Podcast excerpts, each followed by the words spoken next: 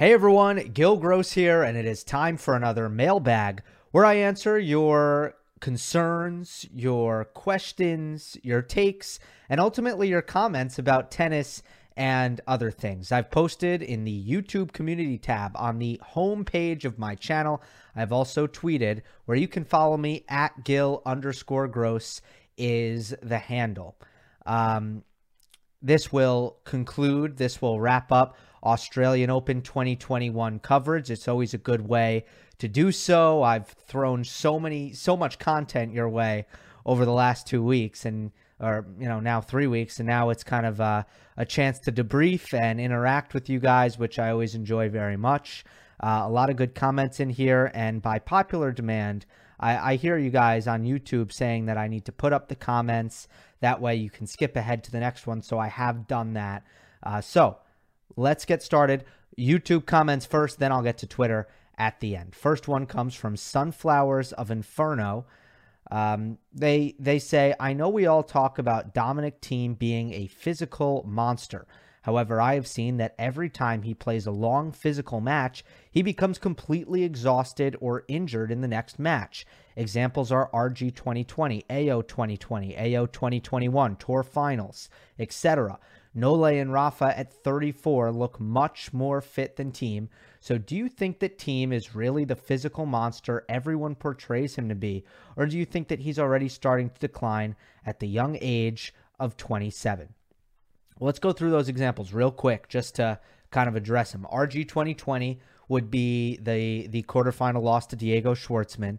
And then Australian Open last year would be the five set final against Djokovic, where I'm not sure if it's a completely on point characterization to say he got exhausted, but he lost in the fifth set. And then this last Australian Open was the third round defeat to Grigor Dimitrov, which I'll, I'll, get into in more detail. And then the the tour finals, it was the final against Medvedev. I think that there's no denying in that match. He he certainly got tired in that match and ultimately lost to Daniil Medvedev. Tour finals, I think, is a, a really difficult physical test for players to play every single day against a top eight player. And Medvedev, by the end there, excuse me, Thiem by the end there was uh, worn down for Medvedev. So I think your larger point is is kind of true, which is that we uh, we like to regard Thiem as someone who is the you know one of the fittest players on tour, and I don't think that's necessarily wrong. But if you're observing here that he's not necessarily a marathon man, I think you're correct. Now, in the most important match of his life, he did outlast his opponent, and Alexander Zverev started cramping. And not to say that Thiem was physically at 100% by the end of that match. I don't think he was by any means, but he held up better than his opponent. And um, of course, I'm talking about the U.S. Open final against Alexander Zverev. So I do want to throw that in there. Again, I think overall, you're correct. Thiem is a physical monster when it comes to his power, when it comes to his strength, and how he packages that with his speed. And that, in that respect, he really reminds me of kind of a, a prime Rafael Nadal, someone who's able to have a, an immense amount of mobility around the court, but but packages it with an unbelievable amount of power off the ground. So that's part of physicality, but then of course the other part of physicality is how long can you last? And certainly Dominic Thiem has not been a model of of endurance in in some of these matches. Um so what's the takeaway here? Well, I think that his game is requires a tremendous amount of energy and I think that factors in, but ultimately I think it's it's a pretty good observation and I can't really disagree with it other than it's a little bit nuanced because again, he is still a physical monster even if he's not a marathon man. Now, I think if you go example by example, though, you know, tour finals, I don't like to read too much into the the year end final. Uh, Australian Open 2021, I, I think he was injured here. I think he had an injury, and I don't want to really hold that against him. AO 2020, not sure he was exhausted. Roland Garros 2020, I think he was exhausted coming into the tournament. And I think it was more mental than physical, just as much mental as physical. So I can drum up an excuse for you in pretty much every single one. Uh, do with that what you will. I don't think it's a bad observation, but uh, I, I also think that it would probably be inaccurate to say that he has a, an endurance problem. I think that would be a little bit too far the other way. Ashwin Kumar, uh, now that Novak has won on hard, what does he have to do to win on clay versus Thiem slash Nadal? Is that even possible given uh, this stage in his career? Should he prioritize Wimbledon slash Olympics? I'm going to give you kind of the same answer. After Nadal beat Djokovic in three sets at the French Open final in 2020, I was kind of getting the same thing. Oh, what does this mean for when he plays Djokovic on hard courts? And my answer was kind of, I, I don't know if it means anything. Uh, I don't know that.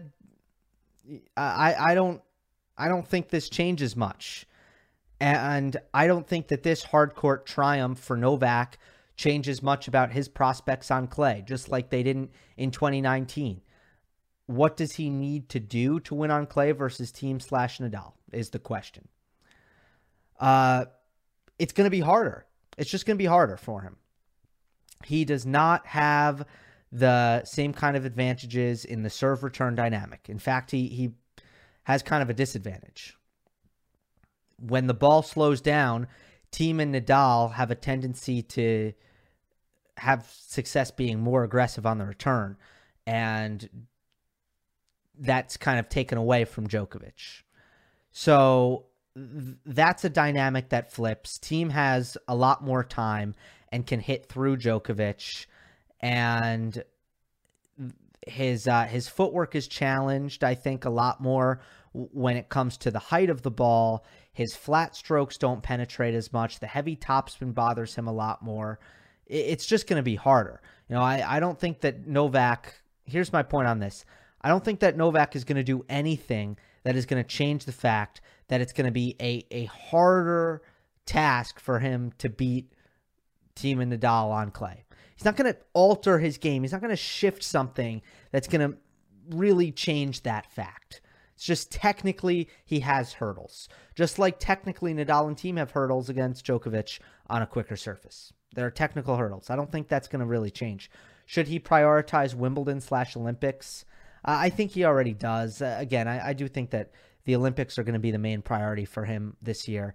I don't really know exactly what that looks like other than scheduling, but uh, I think he will prioritize the Olympics. This one from Dalia. Hi, Gill. This might be a silly question, but I was wondering how do you manage to be or come across as so unbiased, especially when it comes to the big three? How come you've never become a huge fan of one of them in particular? Do you never get super nervous before a match or super happy or sad after someone wins or loses? Or did you only get emotionally involved when it came to David David Ferrer? Well, I definitely think that being a supporter of of David Ferrer and again, I think that players like Ferrer were part of the reasons why I like tennis in the first place because as a a shorter athlete who played other sports like baseball, for example, uh, people like Ferrer showed me that. Not, not that I ever thought I was going to be a top 10 player in the world. Don't get me wrong. But players like Ferrer showed me that it, that uh, my height was not going to get in the way of becoming a good player. And that's why I gravitated towards players like Ferrer and also just really appreciated how hard he worked on the court. And that's what got me behind him. And that's why I, I you know, really had a connection with Ferrer, right? Becoming a Ferrer fan, being a Ferrer fan, was definitely the reason why before I ever did YouTube, um, why I was not a big fan of anyone in the big three. With that being said, what has really, you know, it, it would be, uh, and I, look, the best thing I can explain here is when you do what I do, when I am previewing and analyzing match after match after match, it it really takes the fan away from you. It it sucks it out of you. It, it just has that effect, and it'll be the same thing, you know, if um um if you're a fan of a team and then you start to cover them and you sit in the press box, right? Let's say you sit in the press box and you have to not cheer because there's no cheering in the press box. Your body is literally conditioning itself, unconditioning itself to not cheer when something happens, when when normally you would cheer. Right? If you were a die-hard fan of I'm just going to say the New York Rangers, my favorite hockey team. I love the Rangers. I I I yell when they score, right? If I had to cover them and I had to sit in the press box and suddenly when the Rangers scored, I didn't get to yell. That would literally change my mindset. I, like and I think a psychologist could explain to me exactly why, but I would know I would get conditioned um, to not get excited when they score just by sitting in the press box and not cheering when they score. Does that make sense? So when I watch these tennis matches and I have to try to objectively figure out what's going on here and try to answer, you know, you know, there's no time for me to cheer. There's no time for me to root. Uh, you know, and when I'm making predictions, again, it would just be an impediment if I had some kind of emotional attachment. It, it would be very hard for me to do my job correctly. It, it just it would. So it's not difficult, you know, to not be a fan. And what I will say, what I will end, I'll end here. I root for who I pick. So so don't get me wrong, I'm not watching a match. Sometimes I'm watching a match and I literally couldn't care less. Sometimes I'm watching a match and maybe I care a little bit, but not that much who wins. But most of the time I'm watching a match and I am rooting for my prediction to be correct. Like, doesn't that make sense? Right? I, I just want to be right. I don't want, I'd rather be right than wrong. So it's generally as simple as that. And you can pretty much assume that I don't care that much if I'm wrong. So like don't I'm, I'm not going wild or anything as I'm watching a tennis match here, but you can pretty much assume that whatever I say is going to happen, I would like that to happen. And that's just so that's just because I hope I'm right. So to to to that point, just to take it one step further, imagine trying to do that and being a fan. Imagine if I loved um, one, you know, if I loved Nadal, right? I was a huge Nadal fan, but then I picked Djokovic and then I watched it, then I watched them play. That would be weird because then I would be rooting for myself to be wrong, right? It, it, it wouldn't make sense. So, in, in short, doing YouTube has detached me from fandom the, the process of this has detached me even further. So it started as a Ferrer thing, and and now it's completely long gone. And that's what it, I'll never be a Tsitsipas fan. I'll never be a, a Zverev fan. I'll never be a Medvedev fan. Uh, it won't happen as long as I do this because it, it just won't. This one from Andrew. What makes Andy Murray more successful than the rising generation? Uh, Zverev, Tsitsipas, and Medvedev, etc. Well, First of all, uh, we have much more data to work with when it comes to Andy Murray. And I do think it's a good thing to remember that Murray did not win his first major until he was 25 years old at the 2012 U.S. Open. And you can talk about the level of competition, which I believe for Andy Murray was a lot higher than it is for uh, uh, Zverev, Tsitsipas, and Medvedev, who are getting what I believe is uh, post-prime versions of Djokovic, Nadal, and Federer. I do not believe that they are better than they were in in 20, you know, uh, 2008 through again Federer. It, differs for all of them, but uh, I'll just say 2008 through 2016. I believe that Murray got a more difficult version of Djokovic, Nadal, and Federer, without a doubt. So, with that being said, I think you have to go case by case. And I don't think it's fair to say that Murray is guaranteed to be more successful than those three. I really don't. Uh, remember, I mean, I mean, I, I think that all three of them have the potential to win more than three slams. All. Every single one. So we'll we'll just have to see what happens. I don't I don't I'm not predicting that all three of them equal Murray. In fact, that would be highly unlikely. But I'm just saying let's not uh, let's not assume that Andy Murray will have a more sex- successful career than those three. In terms of play style, uh, Murray Murray is uh, pretty similar to Zverev and Medvedev. He's not so much like Tsitsipas. He's much more talented on the return and defense. When it comes to Zverev and Medvedev, um, you know, all three of them actually have weaknesses on the second serve and weaknesses on the forehand. And they all have exceptional backhands and they're all really good move movers predicated on on movement. I think Murray's got a better forehand than Medvedev to this point. I think Murray is a much better player mentally than Zverev and a, a lot smarter tactically, way better point construction, uh, better hands as well. So those are some differences between Murray and Zverev. Murray and Medvedev, I, I really do find them to be very similar. Right now, I'd take Murray's forehand over Medvedev by uh, quite a distance. So from YIV. Daniil is a kind of player who, if something is not working great on the court, always tries to change something in his game and usually can get back in the match. But that wasn't the case in the finals. Still kind of unclear why that happened. Probably lots of reasons, but what do you think was the key factors?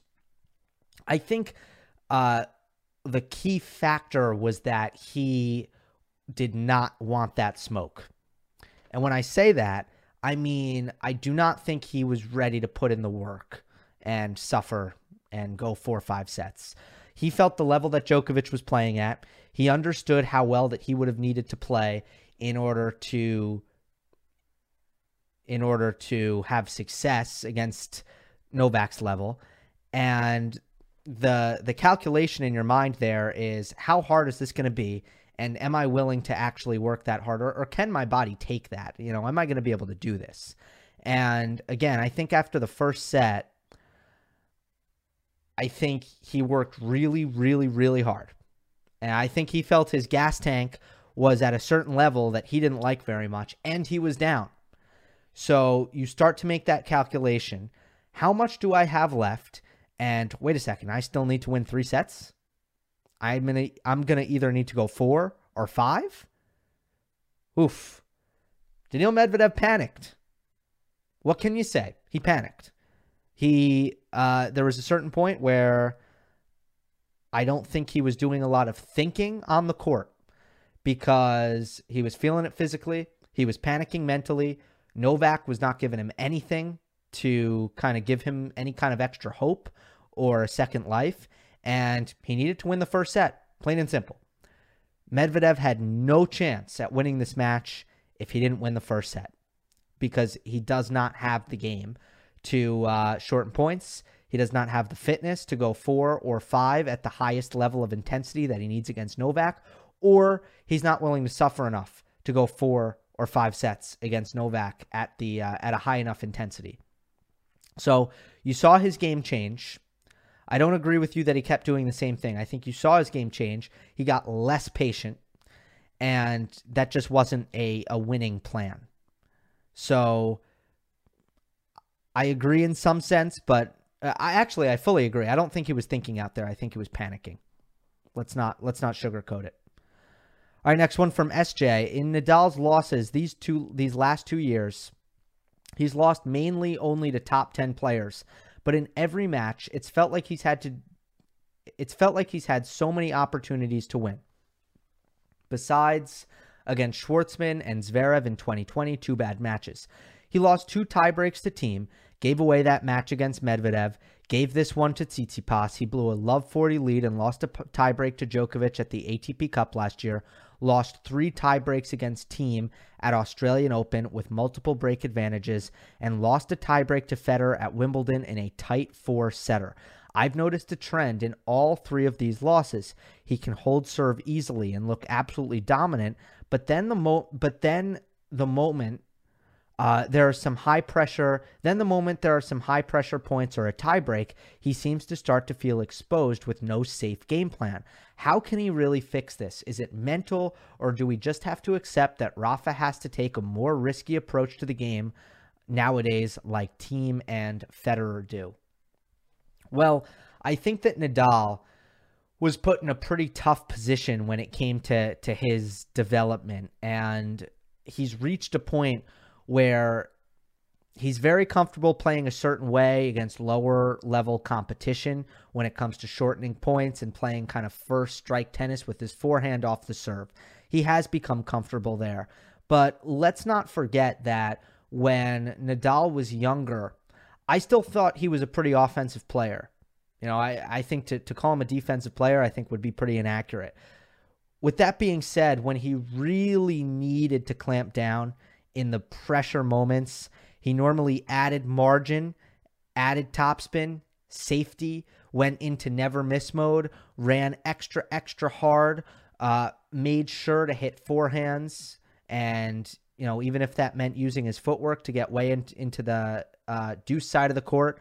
So he played a certain way, working extra, extra hard with his feet and making sure to never miss. And, you know, obviously defending his butt off that was his reaction to the pressure. He always had his body. You know, it was never going to be Rafa was so nervous he couldn't move. No, never, right? He always had his movement. And ever since he's had to change his play style, you're seeing the results of that, where you're seeing identity crisis under pressure. Either he's not comfortable enough to execute and to play that high risk, aggressive forehand when he needs it. And when I say high risk, you know, I'm just saying, I, I, guess I should maybe change that and say highly offensive because I don't think that Nadal is like playing bad shot selection, which sometimes can be associated with high risk. So uh, sometimes he's not comfortable playing that highly offensive forehand or, or he misses it and or or the highly offensive um, first serve and he's had issues under pressure. I, you know, this is uh, this has been a very, very clear trend ever since he's kind of had to rely on his legs less in these pressure moments. So he needs to keep working at this.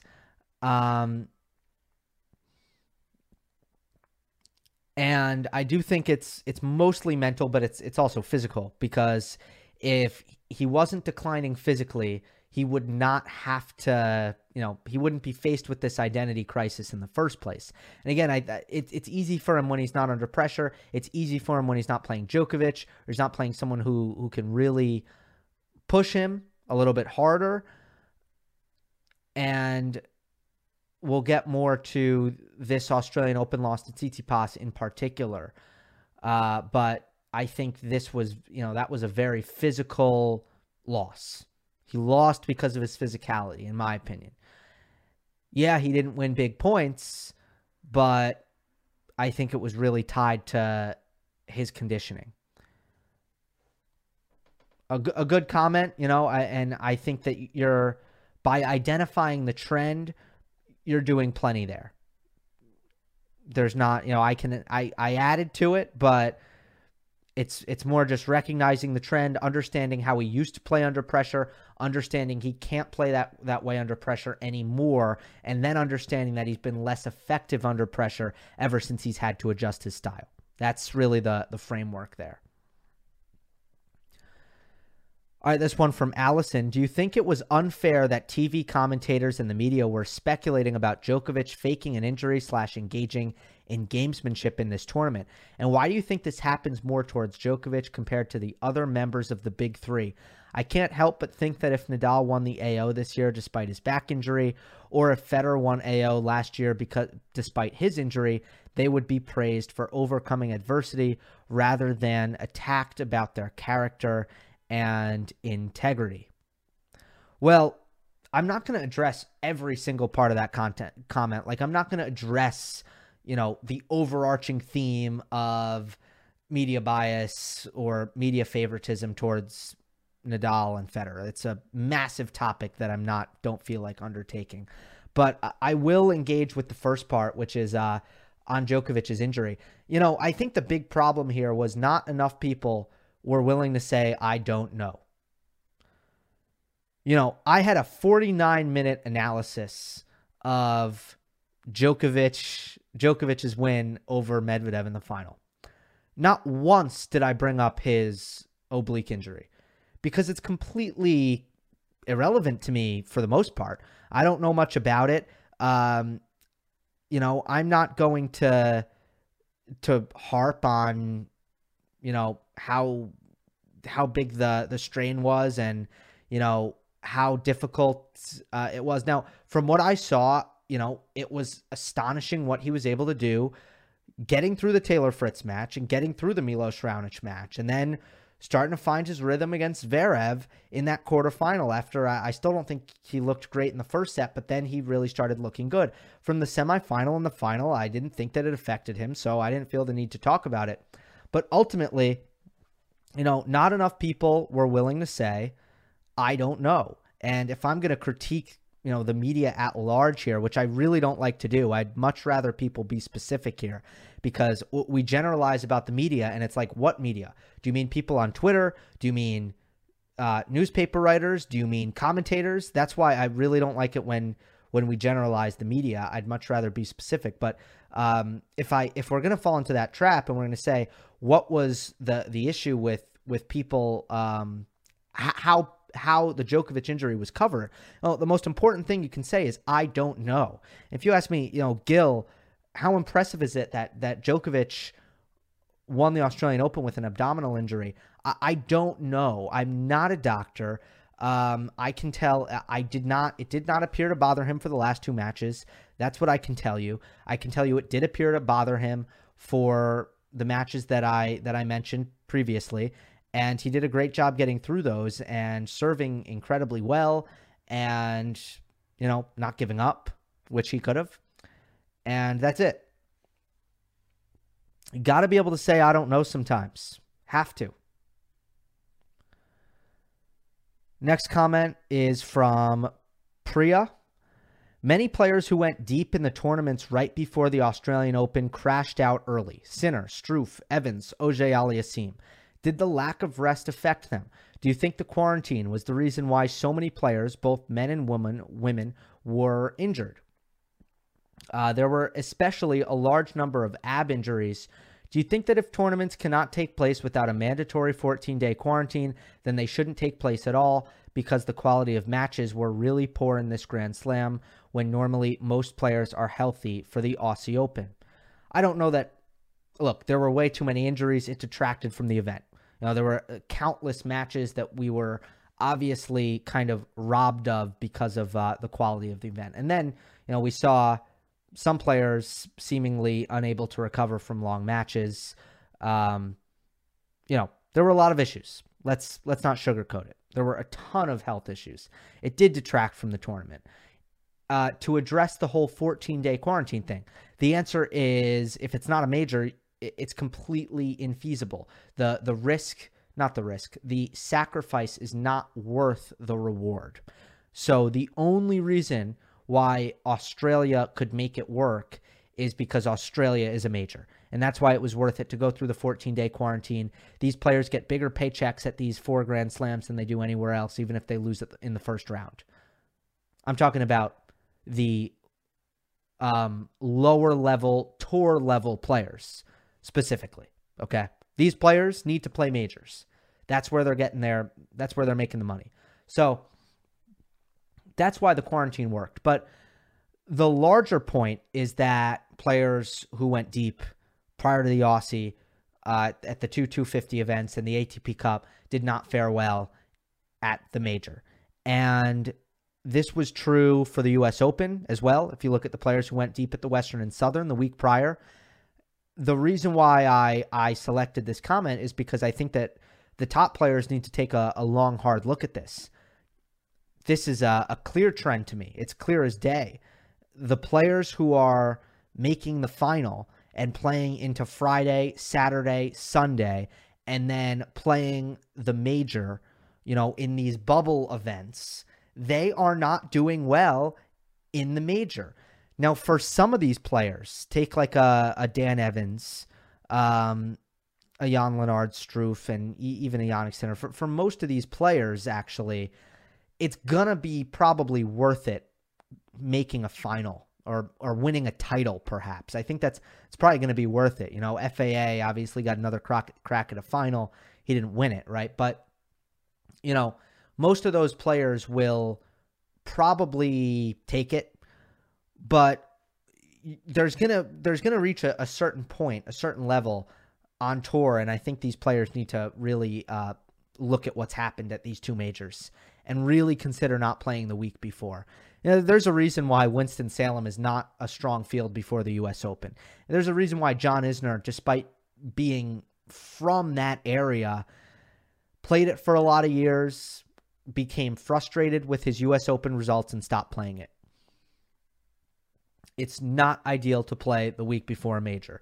And I think that players, the, the top players, really need to strongly, strongly consider sitting these events out. It's going to be hard because, you know, and and hopefully we don't need to deal with this again because scheduling wise it's not normally like this. But if we do, it's really something to consider because it's it's becoming pretty clear that you don't want to play too deep.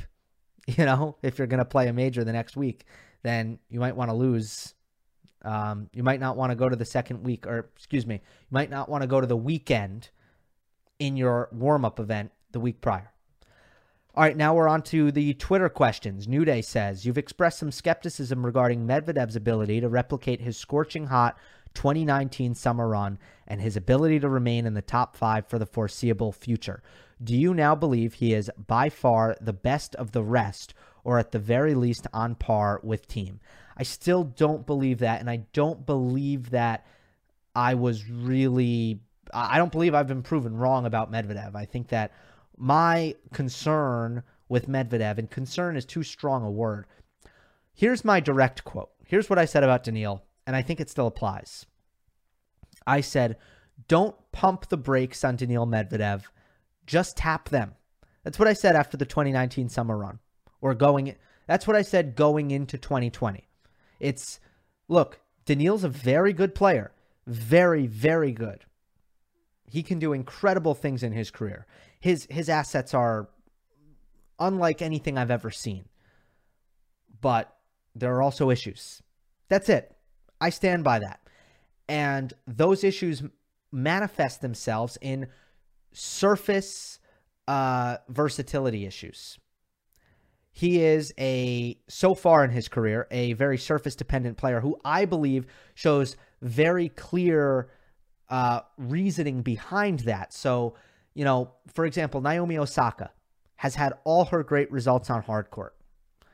She has not been good on clay. She has not had the chance to really be good, great on grass, but she's a player who, to me, it, it's it's going to click on the other surfaces. I, I think that that's pretty evident because I just don't see a lot of reason why it won't.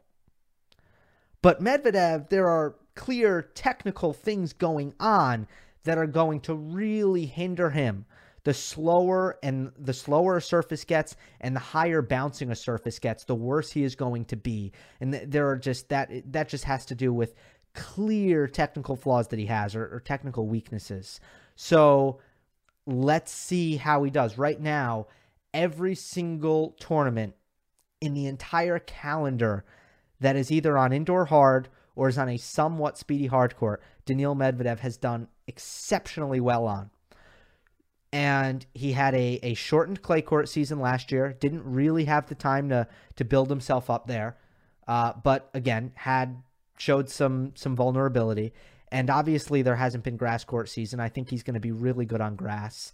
And uh, I, I I'm a fan of him on Wimbledon, but for Wimbledon rather. But we got to see, you know, I, I, have questions about him on slower, high bouncing surfaces. I have questions about him uh, in best of five against elite opponents when he faces adversity. That's it. So, um, the question: Do you believe he is by far the best of the rest, or at least uh, at least on par with Thiem? Yeah, I I do believe that he is, you know, pretty much on par with Thiem.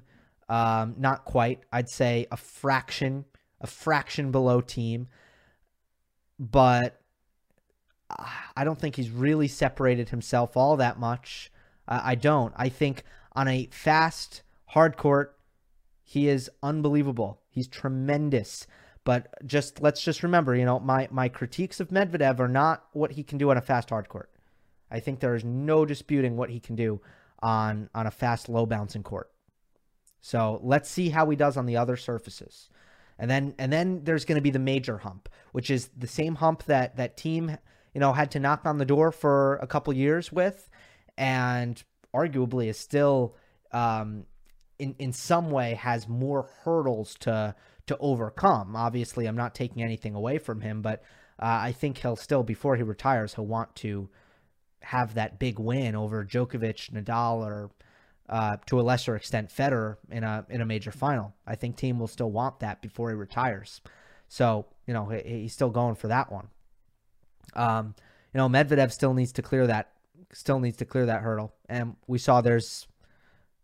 I think that there are some significant, uh, significant steps that he needs to take before he'll, he'll be ready to do that.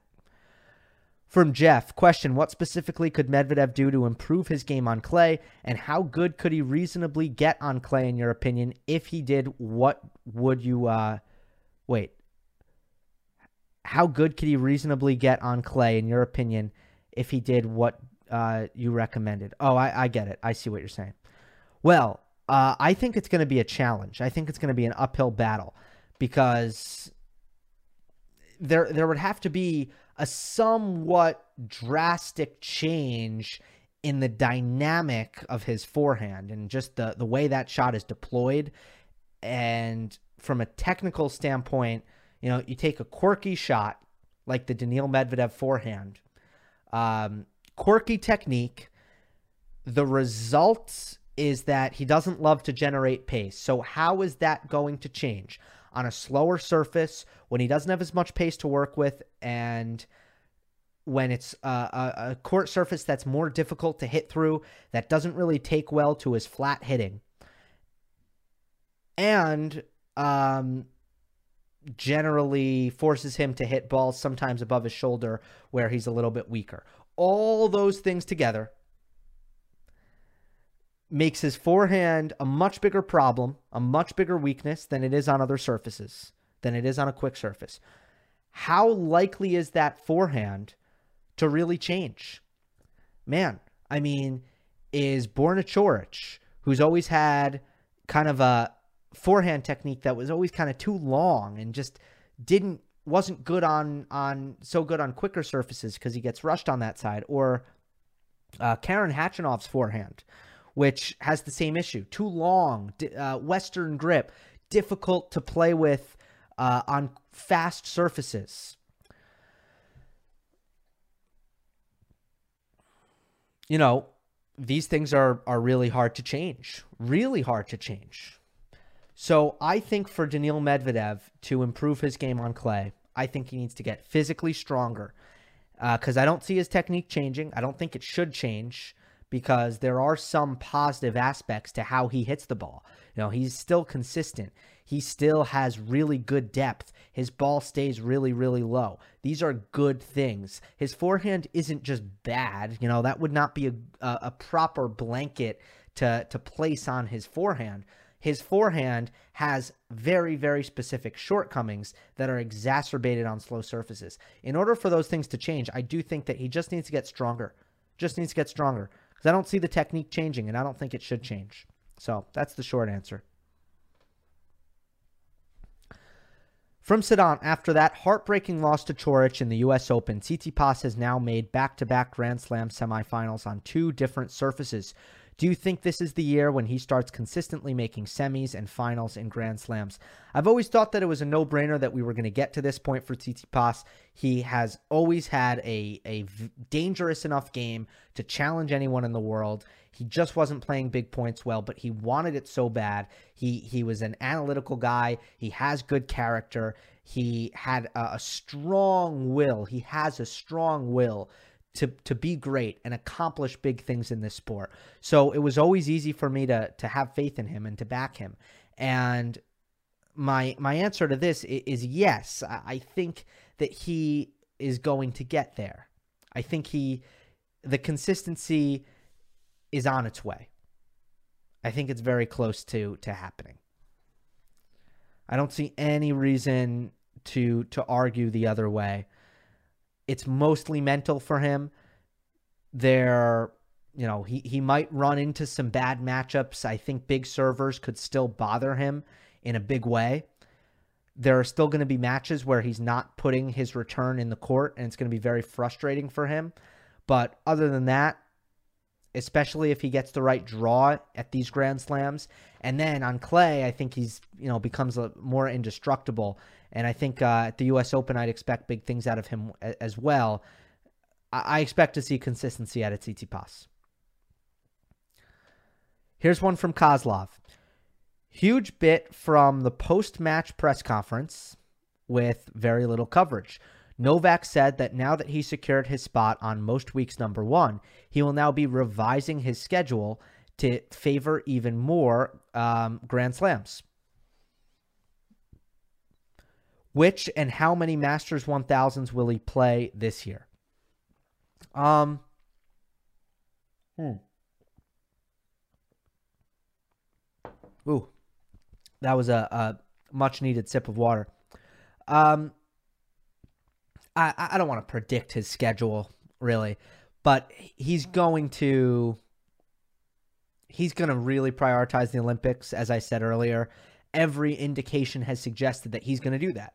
You know, even playing Tokyo in 2019 and just as much as he, he's just said it, you know, it's it's it's the missing piece for him he's going to prioritize that. So so keep that in mind as well with these Masters 1000s. But I mostly included this comment because I, I do think that it's an interesting bit from the press conference and it is something to keep an eye on. So remember, I mean, he has won every Masters 1000 event. So I think he'll probably want to finish with more Masters titles than Nadal and, and Federer. I do think that that could motivate him. That's kind of another race, and and right now, uh, he is he is there, right? Sorry if I if I don't have that right, but I'm pretty sure that he, pretty sure he's there. Um, see that just goes that just goes to show you the things I'm I'm I'm mostly focused on. But yeah, let, let, let's see what he does. Let's see what he does. Couple more here. Uh, this one from Mason. Do you see Djokovic in search of slams in late age, following the footsteps of Nadal and Federer with more aggressive ground strokes, more frequent net play, uh, to go along with bigger and more accurate serves, or will he remain the prototypical baseline for the rest of baseliner for the rest of his career? I would say we're already seeing these things. A hundred percent, we're already seeing these things.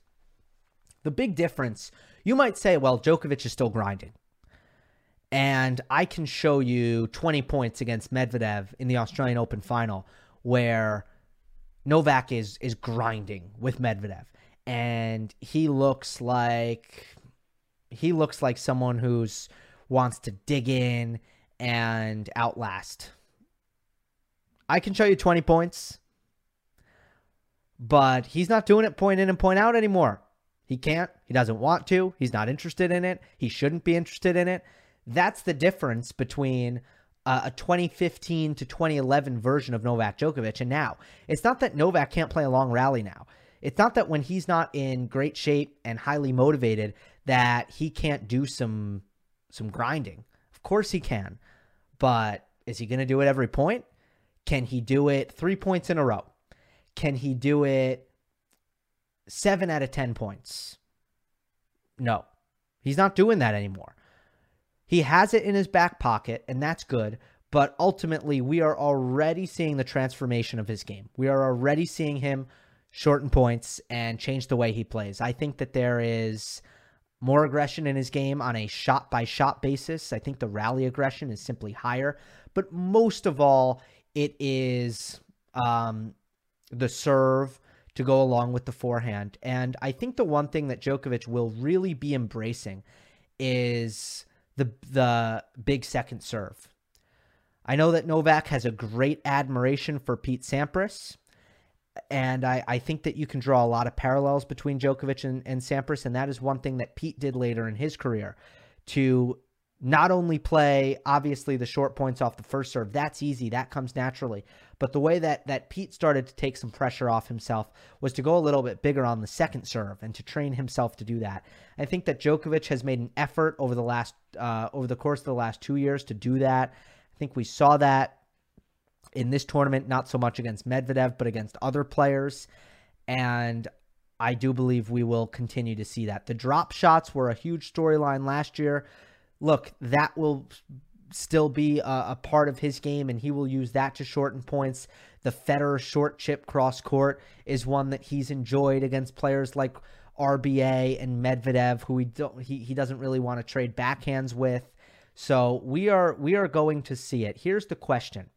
The question is is Novak going to add power?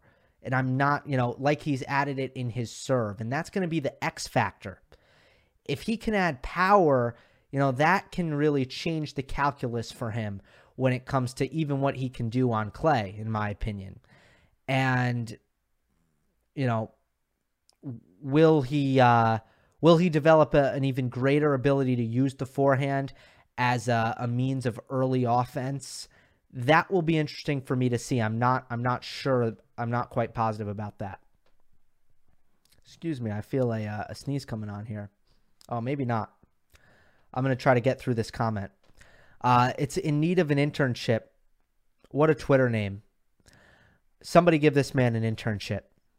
Do you think Nadal is done in hard court slams? His body almost always breaks down in hard court slams over the past two to three years. And what is the significance of Stefanos beating Nadal in best of five in the broader overview of Nadal's career? I'm I'm glad we we're getting to the the last part of this question because I'm I'm I'm throwing this one out. I don't think we should read into this one. Like, let us not forget the circumstances here. Let us not forget that Nadal played zero matches coming into this tournament because he couldn't, because his back was not good enough to play ATP Cup. And that means that if he was not healthy enough to play practice matches, um, or excuse me, if he was not healthy enough to play real matches, then he wasn't healthy enough to play practice matches at 100%, which means that he was not playing at 100% intensity leading up to this tournament. And it was it was incredibly strange to see Nadal tire as quickly as he did against Tsitsipas. He is generally in better condition. So this is not uh, this was an exception of the rule. This was an outlier. Um, my conclusion is that Nadal was not ready to be his best at the 2020 Australian Open, and he fought incredibly hard against Tsitsipas. Credit to Nadal for playing so so well, really, in the final two sets against Stefanos and serving really well and uh, playing good first strike forehands. Uh, plus one forehands, I should say. Credit to him for doing that to almost mask the uh, the physical condition that he was in. He really did almost mask it. And it was not, you know, clear as day. And he still played good tennis. And he, he could have beaten Tsitsipas at the level he was playing. Credit to Stefanos for for playing too well to allow Nadal to to kind of grit his way through that match. But he did not have what he would normally have there and normally it takes a lot more for Nadal to to get physically tired. So I I take zero significance out of Nadal's loss to Tsitsipas here. I I, I think it's great for Tsitsipas, but Nadal wasn't ready to win this tournament coming in. He just wasn't. Medvedev, I'm fairly confident would have beaten him in the semifinal. Fairly confident. All right, we will end on this one from Dude. When do you think we're going to see new faces going deep at Wimbledon and who will they be? Man, I almost feel like uh, this is like it's kind of early to be talking about this because now I'm sure I'll get asked the same question in two months. Medvedev has been my answer to this question for a really long time. I think it's very, very unfair to to kind of say like, "Hey, uh, what's going on with the Zverev, Tsitsipas, Medvedev, and uh, Rublev generation? Why aren't they doing well on grass? What what's happening here?" Uh, I just don't think that's fair because they didn't even get last year to remedy that, and a lot of them, Zverev notwithstanding, who has been at kind of the same level now for years and years and years. Um, Zverev notwithstanding, I don't think that's really fair to those guys. But I will say that uh, I think that Medvedev can be exceptional at Wimbledon. I think that Andrei Rublev can be exceptional at Wimbledon with what he brings on the serve and the forehand side, his compact sp- strokes and his tendency to take the ball early, and the way that he thrives in the fast paced baseline game. Um, I really like the Russians at Wimbledon, and that's uh, who I'm really looking forward to seeing. All right, let's do a quick tease of the content, and then I will wrap up. Obviously, Monday match analysis, a 49 minute breakdown, in depth, the most in depth on the internet, of Djokovic's victory over Daniil Medvedev. What went down in that match? Why did it play out the way it played out in such one sided fashion? On Wednesday, I spoke with Hall of Fame tennis writer Steve Flink of tennis.com. That was a great conversation, about 45 minutes. Um, great for great for uh, podcast platforms as well. Steve is uh, is tremendous, and um, we we really covered everything on the men's side of the 2021 Australian Open. So uh, remember that Monday Match Analysis, in addition to the mailbag, is available on all podcast platforms. Leaving a rating and a review on Apple Podcasts. Thank you for getting me to 8,000 subscribers. Appreciate all the support and uh, appreciate all you guys just in general. That will uh, do it for Australian Open coverage in 2021. Hope you enjoyed. Don't forget to subscribe, and I will see you next time. Everybody in your crew identifies as either Big Mac Burger, McNuggets, or McCrispy Sandwich. But you're the filet fish Sandwich all day. That crispy fish, that savory tartar sauce, that melty cheese, that pillowy bun. Yeah, you get it. Every time. And if you love the filet of fish, right now you can catch two of the classics you love for just $6. Limited time only. Price and participation may vary. Cannot be combined with any other offer. Single item at regular price. Ba da ba ba ba. Our house is a mess. Come on in. I'm Amber Wallen, internet comedian, plant queen, and host of your new favorite podcast, Fly on the Wall. Okay, that's pretty presumptuous to assume that this is going to be their favorite podcast, by the way. Like, come on, Amber. Anyway, that wasp that you just heard interrupt me is my husband. And co host, Benjamin Wallen, also a comedian, and I host people at our home. I have a great wine collection in my cellar. Well, you mean the mini fridge? It's a mini fridge. It's a mini yeah. fridge. New episodes of Fly on the Wallen drop every Wednesday. Listen in as we discuss relationships, books, and keeping our sweet baby kid alive while we make laughs on the internet. Subscribe to Fly on the Wallen wherever you get your podcast podcasts.